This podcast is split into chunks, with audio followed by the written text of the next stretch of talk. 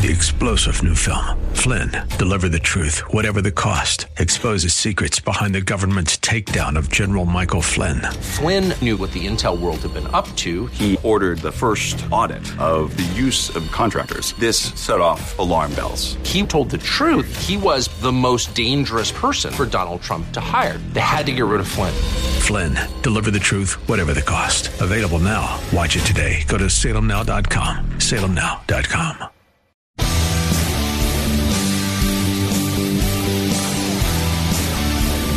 looking for truth from God's Word that you can understand and apply to your life? You'll find it today on Make It Clear with Dr. Stan Pons. Listen now as Stan makes it clear.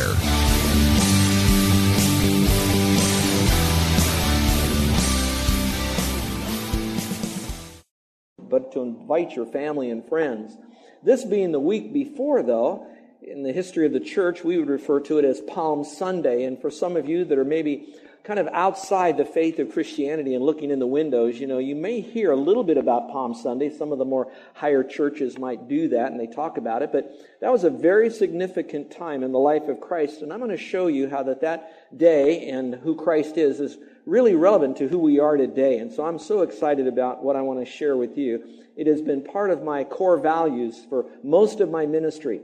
In fact, the sermon that I'm going to give to you now was the very first sermon that I preached here in your midst many years ago, but updated in the sense that after 11 years, the Lord has really taken the truths of these uh, passages and principles and incubated them in my mind, in my heart, in my spirit, so that I can share them with you, not as old dusty bread that I took out of some cabinet, but out of something that has been resonating in my heart for so long. In fact, as a pastor, we often think of ourselves, if we were to give only one message, or if we were to give our last message, or a death man's, dead man's uh, deathbed declaration, what would it be? If I could only leave you with one, it would be this very message that I'm giving to you now.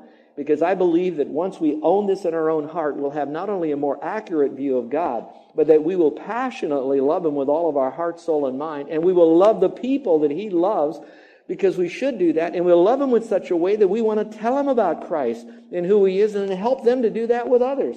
So I hope that today's message would have an impact on your life as good or greater than it has on my life as well. Well, for some of you that again are not certain about what was going on with Palm Sunday, it was the time where the Lord was coming into Jerusalem as they were beginning their Passover week. A lot of Jews were there, and the city was beginning to swell with thousands and tens of thousands, and some numbers even put it into the hundreds of thousands of people were coming. Not only Jews, but others that were going to kind of capitalize on the Jewish people being there when a big festival comes into town. And so Jesus now comes into town, and he's riding this colt, this donkey, and the people were just crying out unto him, Hosanna. And really, that is the word deliverer, because they were looking to him to maybe release them from all the problems they were having with the Roman government. So they were looking to him to be either a political or maybe even a military leader. So please deliver us. But they really didn't know that Jesus Christ was far more than that, that he was God in the flesh, Jesus Christ. So as he came in, you would think that while they're celebrating, Jesus would be high fiving people like they do after a big ball game. But actually in Scripture it said he was weeping. And he was really weeping because he knew what the people were doing because he was God, but at the same time, he knew that they really didn't know who he was.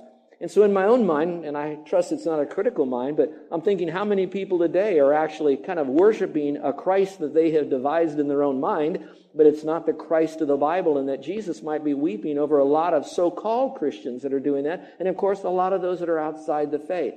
And so while today we'll give you some theology, and that's the word that's called the study of God, I also want you to know that it's not going to be dead orthodoxy. I'm praying that it'll really be something that you can apply to your life. So while we look to Christ, and yes, He is the deliverer, He is the Savior, He is the Lord, but that we really know a little bit more about who He is and what He really means to us. Especially those of you who might be going through some real challenges in your life, whether you're a believer or not. You know, I have the opportunity uh, to speak around the country and now a little bit more around the world, and I'm very humbled by that. I enjoy traveling, but I enjoy going places where I can share the message of truth. And when you travel on a plane, maybe you've done that as well because we live on an island, so to get anywhere, you have to fly there, maybe take a boat, but most of the time you fly there. I remember one flight that I took, I was sitting there, it was stormy and rainy outside, and And the person next to me, you could see, was visibly shaken by this weather to want to know are we going to be able to ever get off the ground and will we have a safe liftoff and all of that? Maybe a first time flyer. And while they were there clenching their handles on their seat as we were beginning to be cleared for takeoff and taxiing down the runway, I know they were very afraid. And so I leaned over to them and I said to them, I said, Carol, are you afraid of. No, I didn't say that. It's my wife. I said, Are you a little timid about going? And she said, I, I don't know. Are we really going to be okay? And I simply said, like many of you know as well, I said, if this is your first time flying, I, sh- I assure you that in just a few moments, maybe a couple minutes, we're going to be well beyond and above all of this bad weather, and it's going to be brilliantly sunlight outside, and it's going to stream through these windows that they're going to be asking to pull down the shades. And they looked at me like I was crazy. But I didn't have to validate that fact, I just had to wait. And sure enough, after a few moments and then a few minutes, we've been climbed up out of those clouds and sure enough, the brilliant sunshine was just basking through those windows and they were pulling down the shades. And that reminded me of how many people sometimes get our eyes looking on all the problems that we're having in our life, but we forget that even amidst all of these problems, that above those problems, these earthly issues that we go through, the Lord is still sun shining on us. S O N, sun shining on us. And so today, I don't want you to just to kind of think that he's up there. I want you to experience the warmth of his love for you. Yes, God is a balanced God. He will love you. He will also judge. There is a condemnation. But in the middle of all of that is his righteousness, which he knows just what to do righteously to the person that needs to have that done. And so right now, I want you to know of God's great love. So if I use the term the attributes of God, some of you might want to know, what do you mean by an attribute of God? Well, just take the word attribute. What do you attribute? Well, these are character traits, the eternal, that are attributed to God because that's his character. So these would be the description of God, of who he is, that's eternal, and how that relates to you. Perhaps another way to look at it would be this the way God is described as an attribute could be described like a diamond, and I think you could see kind of a diamond. Most of you know that there are facets of a diamond. A facet is kind of a side of a chipped diamond, which means that when the sun glistens off of it, it'll kind of sparkle, and that's what makes diamonds sparkle, the facets, the sides of it. Well, his attributes would be an attribute is one facet of that diamond. There are many facets, many attributes, but one God, and all of it shines on us. So he is all of one attribute, but he's not just one attribute, he's many of them, which will let you know who God is. Now, for those of you that are even outside the faith, this is good for you to know so that you'll know a little bit about why Christians are so passionate about God and are so willing to trust Him during the times that there are storms, believing that His light is still shining on them. And so I would like you to know that. So this morning, I'd like you to open your Bibles, if you have them with you, to Psalm 139. If you don't have a Bible, there's some Bibles that are in the chair racks in front of you, so just reach under there and pull one out. If not, most of the verses will be up on the screen, and then you also have it in your little um, worship folder in front of you. If you have an electronic gadget in front of you, you can find it. I would do that. You can follow along with me. But we're going to go through Psalm 139. I'm not going to be able to cover the entire Psalm today, but that's okay. You're going to get plenty of food in the few verses that I will go through, and you can mark them down. Now, while you're getting ready for this message, let me explain. This passage of Psalm 139 will cover no less than seven attributes. Now, I know that your outline shows six because I'm going to combine two of those. I want you to know that this Psalm 139 does not cover all the attributes of God, so that I want you to know there's many more. That doesn't mean you're cheated out of it. If all I did was park on one attribute, I could spend nearly a lifetime of preaching on that alone through Scripture because the depth of God is almost so deep that I'll never be able to plummet it for all of the knowledge and the wisdom.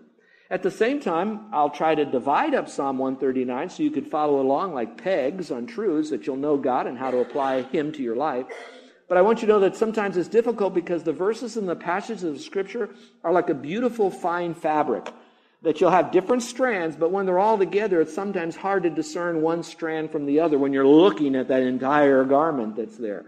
So we're going to look at the garment of the attributes of God, and I'm going to try to pick apart some of those little strands, those strings, so that you could see him, but yet there'll be some overlap. And so I pray that today's message that I've titled, Looking at Yourself, but through the eyes of God, will not only encourage you, but will bring you into a greater understanding of who God is.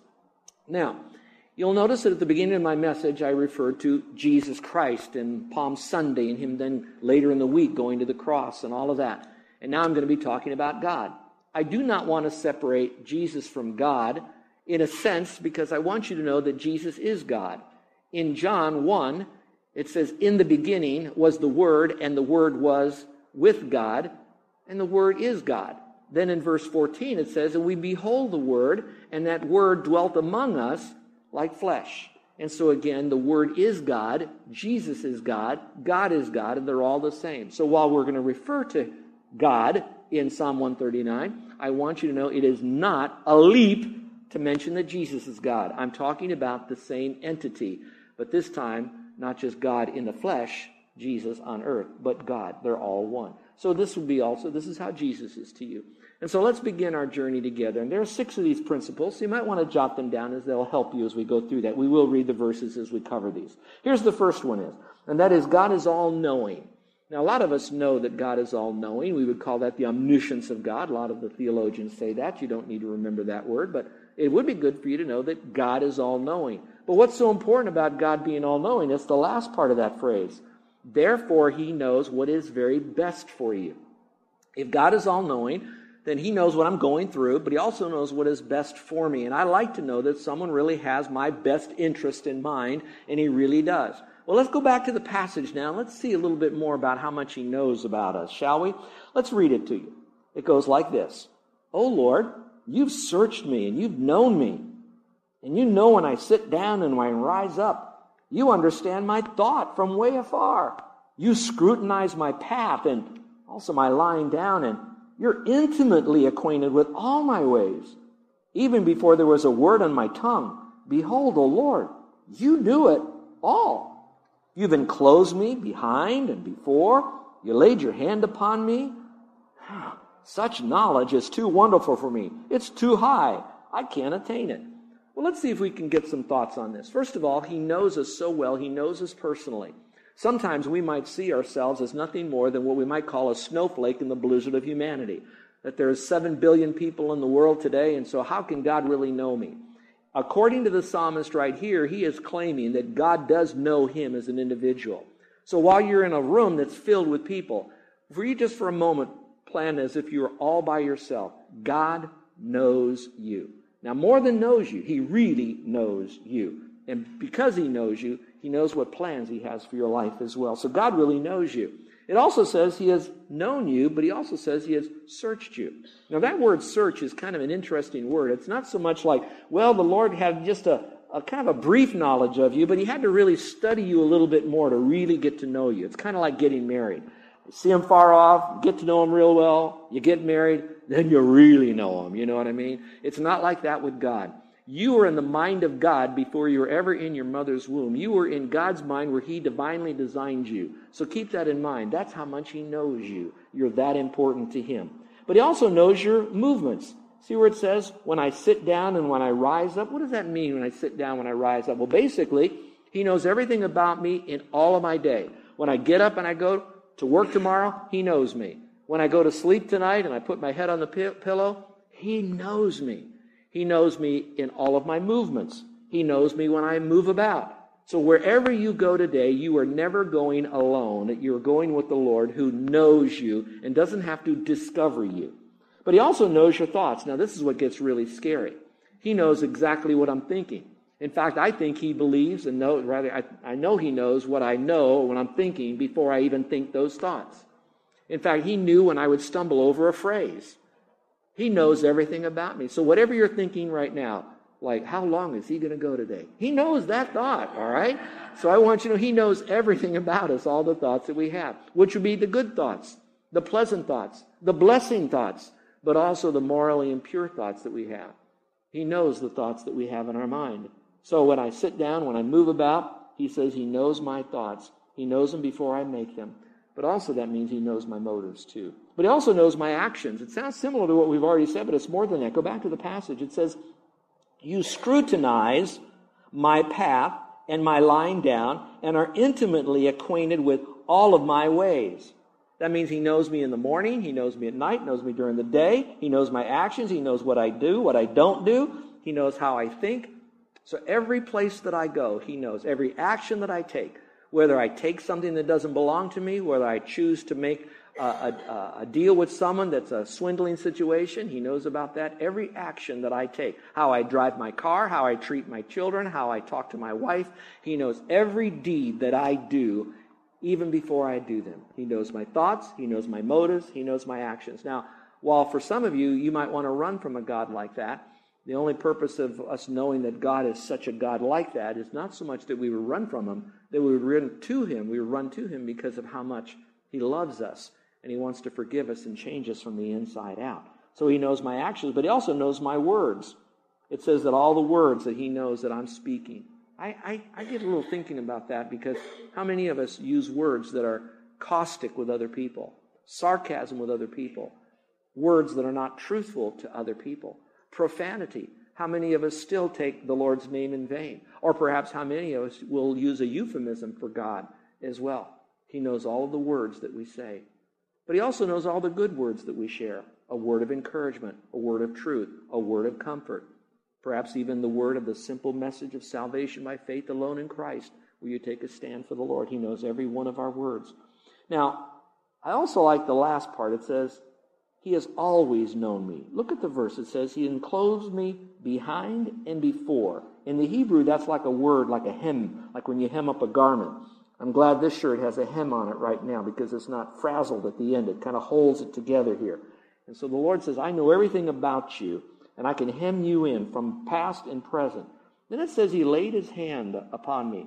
Watch what I do with my Bible. Can you see way in the back up here? I'll try to hold it up high for you. When I do this, I'm touching my Bible. When I do this with my hand, I'm laying my hand on my Bible. When I touch something, generally a touch is I come and I go. That's a touch. Now I know there's some old gospel song. He touched me. Oh, he touched me. I like that song, and he does touch me. That means he came to my life and he got my attention. He touched me.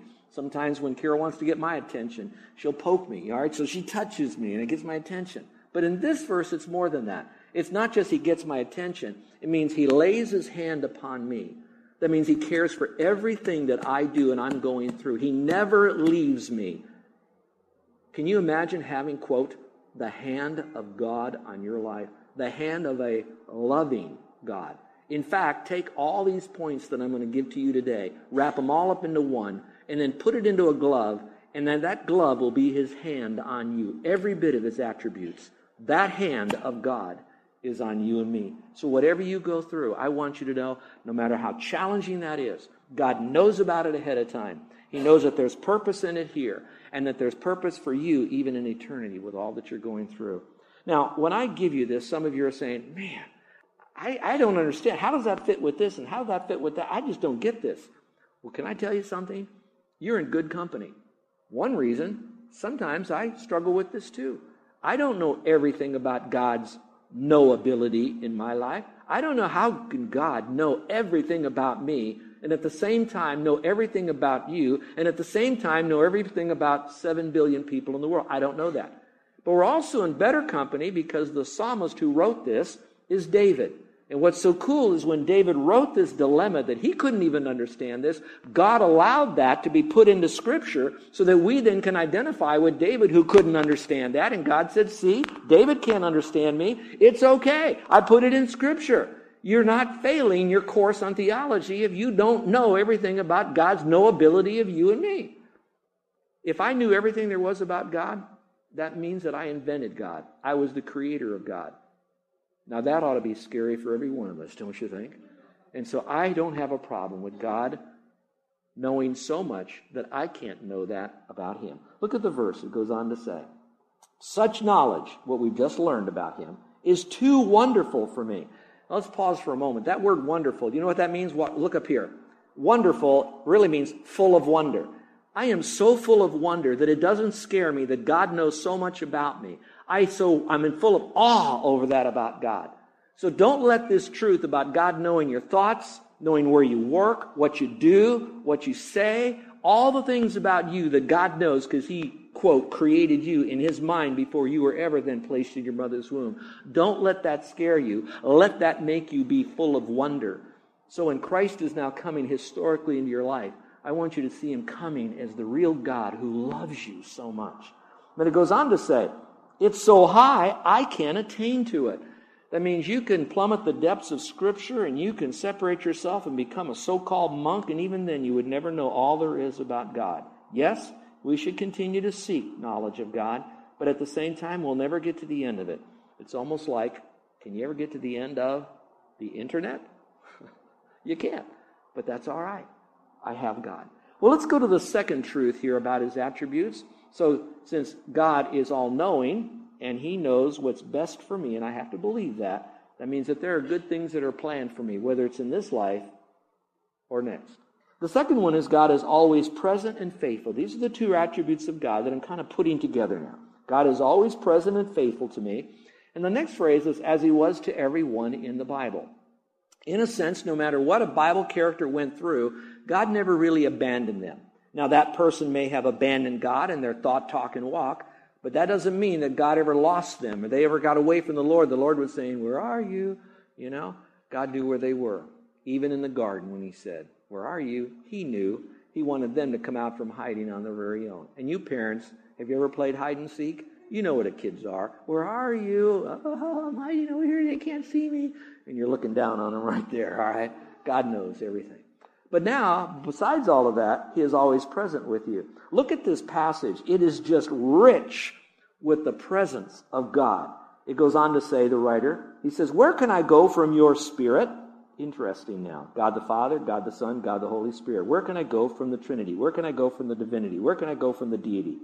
Or where can I flee from your presence? That means how far away can I run when God's not there? Where can I go? If I ascend to heaven, well, you're there. If I make my bed in Sheol, whether it's hell or the grave, it doesn't really matter because for David here, we know he didn't go to hell, but he said, if I could do that, behold, you're there, in a sense that God knows everything where everybody's at. Then it says, if I take the wings of the dawn and if I dwell in the remotest part of the sea.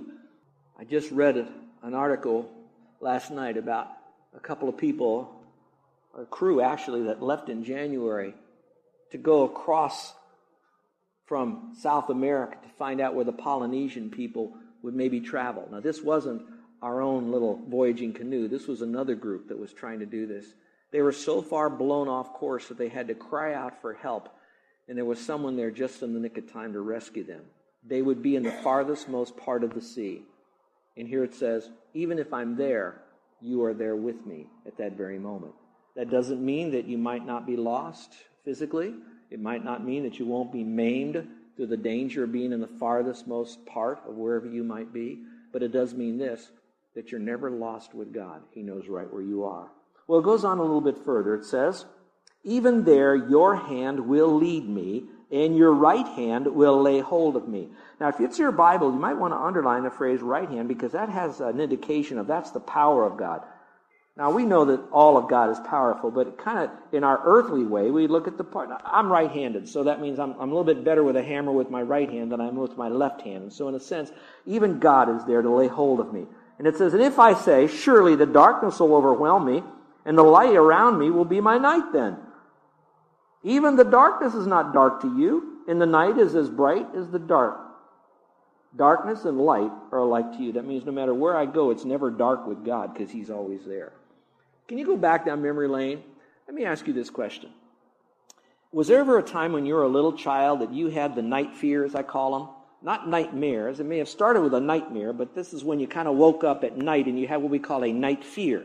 A night fear is you're in your room and all of a sudden you just feel like there's a, you know, a monster under your bed or in the closet or something like that. And you were terrified at night and it was pitch dark and every little sound you, you heard was like a monster scratching on the window to try to get to you. Now, let's see how honest you can be. How many of you had something like a night fear at one time growing up? Would you raise your hand? All right. How many of you had it last night? Don't raise your hand. All right. So you had those night fears. And it may have been because you watched too many monster movies before you went to bed. I don't know. But my point is this that no matter how dark it is, it is never dark with God. He is always there. He is always there. He will always take care of you. He'll be faithful to you. I call that very precious because some of you will be called off to do some new things. The Lord will be there. You know, um, here, Carol and I feel very safe among you. We are very much loved by all of you. Some of you know us more and know us better, so you know how to reach out in your love for us that scratches us where we love itch kind of thing. Some of you not so much, but we never feel your anger or your whatever against us. But when we do leave here, we don't have a date, we don't know when that'll be yet. But when we do leave here, we're going to be going to a whole new culture. We will be going to a whole new people group, a whole new kind of system, a whole new way of doing life out there. It's going to be scary. We'll be in a new house. I know where there's some little pukas in our house, but I don't know all of them in the new house. I don't know what our neighbors are like. I've only talked to one. I don't know. I don't know any of that. But I know this where God guides, God provides. I know that no matter what it looks like there, the presence of God will be there with us. Watch this as much as he is here right now while I'm speaking to you, and his faithfulness will be just as faithful there. You're listening to Make It Clear with the teaching of Dr. Stan Pons, founder of Make It Clear Ministries. Make It Clear is dedicated to taking the Word of God with clarity into every person's world. It is the support of listeners like you who make the ministry of Make It Clear possible. You can provide your tax deductible gift to Make It Clear online by going to makeitclear.org. Or you can mail your gift to Make It Clear. P.O. Box 607901, Orlando, Florida 32860. Thank you for helping us make it clear. If you would like to have Dr. Pond speak at your church or event, please send us an email at tellmemore at makeitclear.org. Thank you, and remember to make it clear.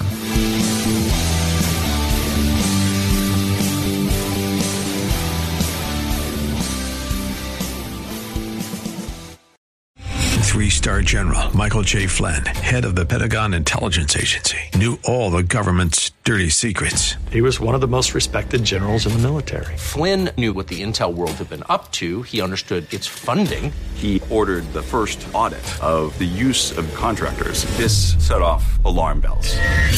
The explosive new documentary, Flynn, Deliver the Truth, Whatever the Cost, uncovers the facts behind this scandal. Flynn told the truth. He was the most dangerous person for Donald Trump to hire. I find out the worst enemy that I'm going to face in my life is right here in America. They took my assessment and they wanted me to change it. And I was like, I'm not changing it. They had to get rid of Flynn. With in depth interviews, archival footage, and never before seen personal records of the man behind the headlines. I just felt like I was drowning. Flynn, deliver the truth, whatever the cost. Available now. Watch it today. Go to salemnow.com. Salemnow.com.